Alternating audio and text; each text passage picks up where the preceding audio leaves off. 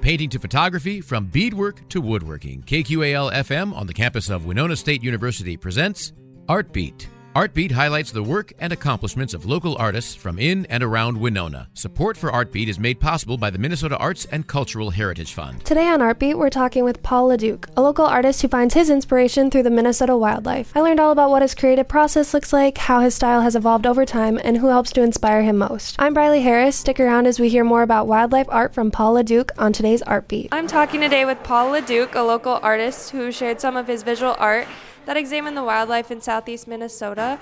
Um, what would you say inspired you to focus on wildlife? Oh, I've always had a just kind of an innate interest in wildlife.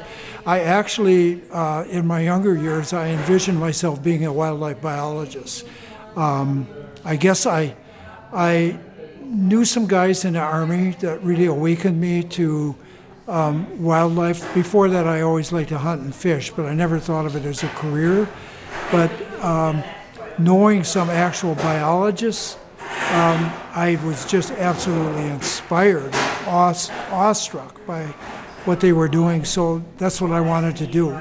And I did for quite a few years um, uh, as actual, did studies as a, as a biologist. But um, after, um, ooh, I guess after we moved down to uh, this part of the state, um, we decided we needed to have a job and make a living, and it wasn't. It just wasn't in the cards to be a biologist. So I, I became a different kind of biologist. I worked at the Mayo Clinic as a research scientist. Um, so then, what does your creative process look like when you focus on something specific like wildlife? Would you say it talks, takes a lot of like planning and research, or do you use photos as reference? Does it take a lot of research? Yeah. Yes. Uh, I spend a lot of time reading. Um, I can't. I, ca- I can't be out in the field watching these animals all the time. So I have to do it kind of vicariously, and I let other people do it for me. So I read a lot of books, a lot of scientific papers, a lot of studies that have been released. Um, wherever I can get information, I, f- I find it fascinating about these animals. Um, what else do you would you say inspires your work? Um, I love to draw. I love to paint. Um, I always have done that, and um, I just have an affinity for drawing wildlife. And uh, I like to do landscapes, but I want to put something in them, so I, I use animals. Um, if you had to choose one person, place, or thing that has been the most influential for your art, what would you say that is? One one influence that's been the most influential, yeah. my wife. Yeah. yeah, I I've painted for many many years, um, but uh, I was really inspired by Rita because Rita used to tell me that she can't paint, she can't draw, she can't do anything, and I said, you know, well, try it. And she started painting rocks and she started painting uh, other things that uh, uh, little little pieces and stuff. And i thought you know that's pretty good. And then she wanted to enter an art show in lanesboro and uh, i told her no that's for artists rita. And she said i'm going to do it anyway. So she did it. And lo and behold the first night that she uh, had paintings up there, two out of the three that she had sold. And I thought, wow, that's pretty cool. Yeah. You know, so maybe I can do something like that. I had never thought about really doing art as uh, as an artist. I just like to paint, and I always considered myself kind of a semi-artist. But um, with Rita's, uh, we did a lot of reading together, a lot of listening to NPR programs, a lot of uh, talking to other artists, and um, that's where a lot of our knowledge has come from. So, since you said that you didn't know you always wanted to be an artist, would you say that like your art has changed over time, or remained relatively the same since you started? Um, it's changed only in that I become more skilled with colors and with uh, mixing and blending, and the, I guess it's changed with the technical aspects of it that I've learned. Um, those are things that I didn't know about when I was 21 years old. I just picked up a brush and started painting, you know, and I thought, oh, this is okay. I could stand in front of an easel and look like an artist. That must be being an artist. Right, yeah. Yeah. Um, what do you love most then about sharing your artwork? Talking, just talking to people.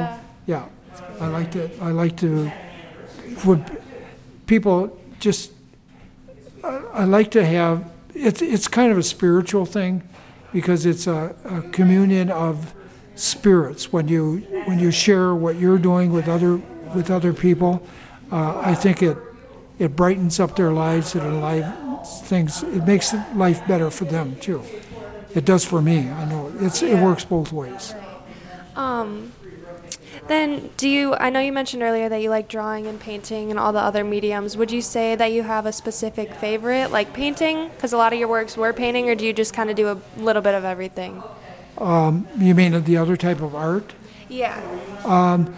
Well, every painting has to be drawn, so I have to draw it many times in order to get the composition right, and then uh, and then I start painting it.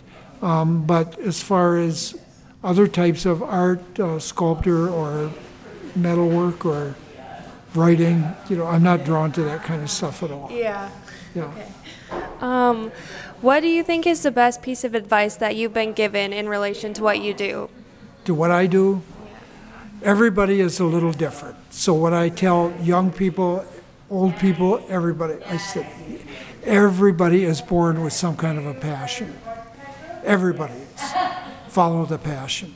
Follow whatever it is. Follow that passion. You discover what would I, what do you daydream about? What do you think about? What would you like to be? How would you like to do it? Um, then follow the dream. And when you do that, life is wonderful. It's absolutely fantastic. You don't have to make a lot of money. You can be perfectly happy because you're doing what you came here to earth to do. I love that. So then, where can people go to view or learn more about your art? We don't. We're not technically very expertise, so um, you can't go online. You can go online. Go to the Semva Art Gallery, S E M V A, Southeast Minnesota Visual Artists in Rochester. They have a website. Um, it's just called semva.com. And you can find our names listed there, and you can see some of our original artwork. That hasn't been changed for years now, I'm sorry to say. Um, otherwise, uh, we have things hanging in the gallery. Um, you can go to the Minneapolis Farmers Market because that's our other occupation is growing fruits and vegetables and flowers.